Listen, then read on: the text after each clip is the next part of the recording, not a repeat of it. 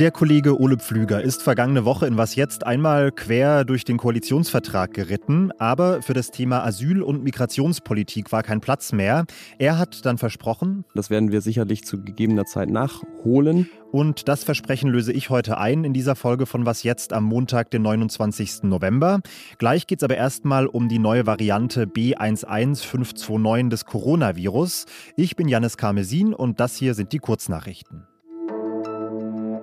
2018 sind die USA unter Donald Trump aus dem Atomabkommen mit dem Iran ausgestiegen. Die iranische Regierung hatte daraufhin wieder ihre Urananreicherung hochgefahren.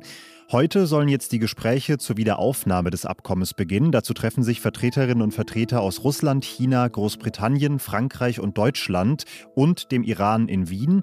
Der US-Sondergesandte Robert Melly sagte am Wochenende, er befürchte, dass der Iran das Treffen als Deckmantel nutzen könnte, um sein Atomprogramm weiter zu beschleunigen.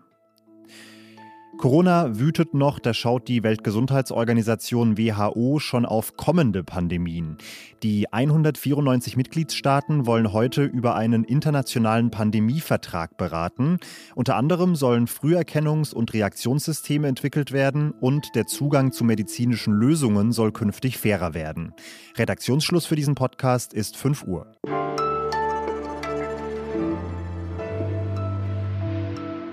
Die neue stark mutierte Variante des Coronavirus, Omikron oder B11529, hat sich im südlichen Afrika ungewöhnlich schnell ausgebreitet und am Wochenende ist sie auch schon in mehreren europäischen Ländern, in Australien oder in Hongkong nachgewiesen worden. Erste Indizien sprechen dafür, dass Omikron ansteckender sein könnte als die bislang bekannten Varianten und vor allem, dass die Impfungen gegen diese Variante möglicherweise schlechter wirken könnten. Aber wichtig zu betonen, mehr als diese Indizien gibt es bislang nicht. Wie viel Sorge angesichts dieser Lage angemessen ist, bespreche ich jetzt mit Tom Kattwinkel, Autor in unserem Gesundheitsressort. Hallo Tom. Moin Janis. Die BBC, habe ich am Wochenende gelesen, hat geschrieben, auf der aktuellen Faktenebene über Maßnahmen entscheiden zu müssen. Das ist ungefähr so, als würde man nach dem ersten Date mit einer Person entscheiden müssen, ob man dieses Gegenüber jetzt heiraten möchte. Wie gut trifft dieses Bild die Situation? Es passt eigentlich schon gar nicht schlecht. Es ist ja vielmehr die Scheidung nach dem ersten Date, ähm, wenn man so will. Also angenommen, man hat sich vor dem ersten Date schon so ein bisschen was auf der Dating-Plattform durchgelesen ähm, dann, dann mag das stimmen, weil Fakt ist ja, man kennt einige dieser Mutationen schon. Ähm, und Expertinnen und Experten waren weltweit ja deswegen so besorgt, ähm, weil man eben diese einzelnen Mutationen mit einer erhöhten Ansteckung mit Immunflucht assoziiert und weil diese ganzen Mutationen jetzt zusammengekommen sind. Aber es ist eben auch richtig, dass die Datenlage zu dieser neuen Variante alleine sehr dünn ist. Also dass Laborstudien fehlen, die zum Beispiel zeigen, ob Antikörper wirklich weniger wirken. Ähm, und es ist auch noch gar nicht sicher, ob sich das Virus außerhalb von Südafrika so stark ausbreitet, wie es das da getan hat. Und das wissen wir einfach noch nicht. Hm. Auch weil die Impfquote anderswo ja zum Beispiel höher ist. Genau. Jetzt hat die Vorsitzende des südafrikanischen Ärzteverbandes am Wochenende mitgeteilt, dass in Südafrika zumindest alle bislang bekannten Fälle eher mild verlaufen, dass kein Patient in Lebensgefahr sei. Inwiefern kann uns diese Info möglicherweise auch beruhigen mit Blick auf diese Variante? Man kann die Krankheitsschwere jetzt noch nicht seriös einschätzen. Dafür gibt es einfach zu wenig Fälle, einen zu kurzen Beobachtungszeitraum und auch zu wenig Labordaten. Genau, dazu kommt ja, dass die südafrikanische Bevölkerung im Schnitt sehr viel jünger ist. Also sechs Prozent der Bevölkerung sind über 65 Jahre alt, bei uns sind es über 20 Prozent. Und das braucht einfach noch große und repräsentativere Untersuchungen, ähm, die das zeigen können, dass ist erstmal eine ermutigende Beobachtung, aber leider auch nicht viel mehr. Wie sollten wir jetzt politisch, gesellschaftlich mit dieser Variante umgehen? Sollten wir präventiv direkt weitere Maßnahmen ergreifen oder was schlägst du vor? Naja, erstmal sollte man die Situation oder so sollte diese Mutante nicht über die Situation hinwegtäuschen, dass eigentlich so schon die Hütte bei uns brennt. Ähm, das heißt, ganz unabhängig von dieser Variante braucht es gerade neue Maßnahmen und explizit Kontaktbeschränkungen um das weitere Steigen der Fallzahlen aufzuhalten. Impfungen sind da auch ein wichtiger Punkt, aber die entfalten ihre Wirkung ja erst mit einiger Verzögerung. Wenn wir jetzt Reisebeschränkungen einführen, ähm, dann erkauft man sich damit sicherlich Zeit. Aber die Sache ist, dass wir diese Zeit, die wir vielleicht dann etwas mehr haben, nutzen müssen, um die Fallzahlen zu senken. Wie realistisch ist es denn, dass die aktuellen Impfstoffe bei einer neuen Variante wie Omikron tatsächlich versagen und wir möglicherweise dann in Zukunft auf angepasste Impfstoffe warten müssen? Also alle, mit denen ich gesprochen habe, ähm, die gehen zwar davon aus, dass, oder dass, dass die Impfung weniger effektiv sein könnten gegen Omikron, aber dass der Schutz vor allen Dingen gegen schwere Verläufe, und das ist ja das Entscheidende, ähm, weiter bestehen bleibt. Ähm, weil zum Beispiel die genetische Barriere, also salopp gesagt die Anzahl der Mutationen, die es bräuchte, damit diese Impfung jetzt wirklich gar nicht mehr wirkt, deutlich höher liegt als das, was diese Variante mit sich bringt. Alles klar, Tom, danke dir.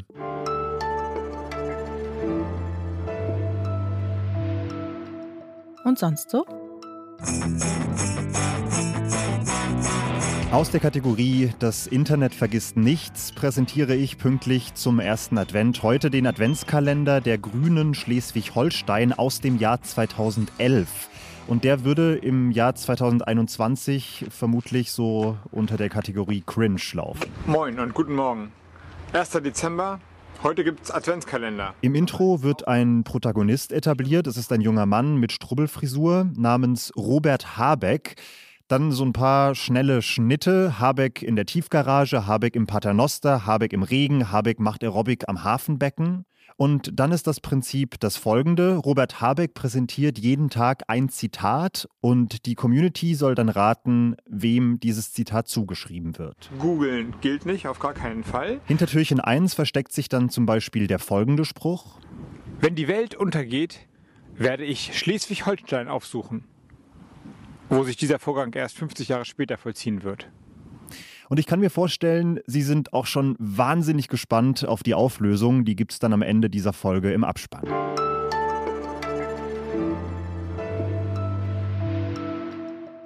Dass in der europäischen Migrations- und Asylpolitik, die ja unweigerlich mit der deutschen verbunden ist, so manches im Argen liegt, ist in den vergangenen Wochen vor allem an der Ostgrenze der EU deutlich geworden. Tausende Menschen sitzen vor allem an der polnisch-belarussischen Grenze weiterhin unter schwierigsten Bedingungen in Notunterkünften fest. Gestern wurde im Grenzgebiet zwischen Belarus und Litauen erneut ein mutmaßlicher Migrant tot aufgefunden. Jetzt soll aber alles besser werden, verspricht die Ampelkoalition im Koalitionsvertrag. Einen migrations- und asylpolitischen Neuanfang, einen Paradigmenwechsel verspricht sie. Und wie der aussehen soll, erklärt uns jetzt Andrea Böhm aus unserem Politikressort. Hi Andrea. Hallo Janis. Inwiefern siehst du denn im Koalitionsvertrag tatsächlich Punkte, die eine deutliche Veränderung bedeuten könnten? Es gibt, was den Flüchtlingsschutz angeht, zwei Punkte, die ich hervorheben würde. Das ist zum einen mal, dass diese Koalition offensichtlich versuchen möchte, zusammen mit anderen aufnahmewilligen Staaten in Europa so etwas wie eine Koalition der Willigen zu formen. So verstehe ich das jedenfalls, was da formuliert wurde, um eben Flüchtlinge aufzunehmen und auch andere Staaten zu entlasten.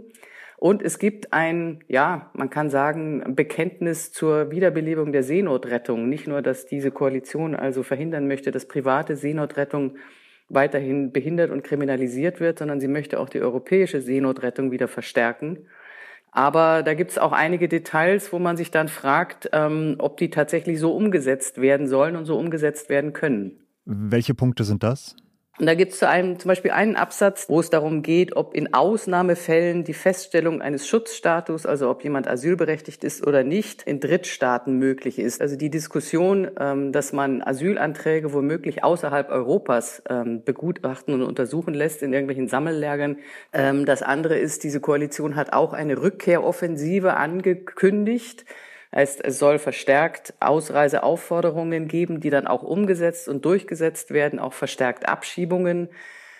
Tja, da kommt es letztlich auf die Praxis an, aber wenn wir uns anschauen, was die vorherige Regierung mit Afghanen gemacht hat, Afghaninnen und Afghanen kurz äh, bis kurz vor dem Sturz der Taliban, dann äh, wird mir auch bei diesem Passus ein bisschen schummrig. Und ja, also ich denke, das äh, große, große Thema, es wird gesagt, dass natürlich eine Reform des Asylrechts nur im europäischen Rahmen möglich ist. Da ist schlicht und ergreifend eigentlich ein Bekenntnis nötig, dass man alle Unterstützung für EU-Mitgliedstaaten wie für Drittstaaten einstellt, die in der Behandlung von Flüchtlingen, im Umgang von Flüchtlingen Menschenrechte verletzen. Das würde natürlich ganz konkret heißen, dass man ganz anders umgeht mit EU-Grenzstaaten wie jetzt gerade Polen oder Litauen. die nachweislich Flüchtlinge, die da in dem belarussischen Grenzgebiet festsitzen und versucht haben, über die Grenze zu kommen, misshandelt und äh, gewalttätig zurückgeschickt haben mit sogenannten Pushbacks, die, die illegal sind. Okay, das ist jetzt alles eher so die außenpolitische, die gesamteuropäische Komponente, aber es soll sich auch einiges ändern für Menschen, die schon in Deutschland Asyl gefunden haben. Inwiefern kann man da denn von einem Neuanfang sprechen? Da gibt's deutliche Verbesserungen beim Bleiberecht, bei der Familienzusammenführung, auch ja Verbesserungen, äh, was die Aufhebung der sogenannten Kettenduldung angeht. Also da gibt's deutlich Ke eine andere. Kettenduldung musst du, glaube ich, kurz erklären. Eine Duldung besagt schlicht und ergreifend die vorläufige Aussetzung einer Abschiebung die alle paar Monate, ich glaube im Zweifelsfall auch ein Jahr verlängert werden musste. Das hat äh, ganze Familien hier im Land, Flüchtlingsfamilien über Jahre in einem Schwebezustand gehalten, weil sie nie wussten, wie sie sozusagen ihre Zukunft planen sollten. Das soll jetzt aufgehoben werden, ersetzt werden ähm, durch die Möglichkeit, wenn man fünf Jahre hier gelebt hat und sich nichts hat zu Schulden kommen lassen, dass man dann ein sogenanntes Bleibe, äh, vorläufiges Bleiberecht bekommt und dann innerhalb des folgenden Jahres äh, versuchen kann, alle nötigen Voraussetzungen für eine Verfestigung des Aufenthaltsstaates zu erreichen, all, unter anderem Arbeitsaufnahme. Das ist ein super Fortschritt. Gleichzeitig muss man allerdings auch sagen, für das Kind einer Flüchtlings- oder den, den mittlerweile erwachsenen Sohn oder die erwachsene Tochter einer Flüchtlingsfamilie mitten in der Pandemie sich all diese Voraussetzungen zu schaffen, inklusive Arbeitsaufnahme, ist enorm schwierig. Das ist so ein Punkt, wo ich sagen würde, ein großer Fortschritt, gleichzeitig muss da im Detail nachgebessert werden. Danke dir, Andrea, und danke Ihnen fürs Zuhören. Das war die erste Folge von Was jetzt in dieser Woche. Wie Sie wahrscheinlich ahnen, werden noch einige weitere folgen. Schreiben Sie uns an wasjetzt.zeit.de. Ich bin Janis Karmesin und sage bis bald. So, und hier noch die Lösung für das Adventsquiz der Grünen. Die Antwort ist, wer hätte gedacht, Theodor Heuss.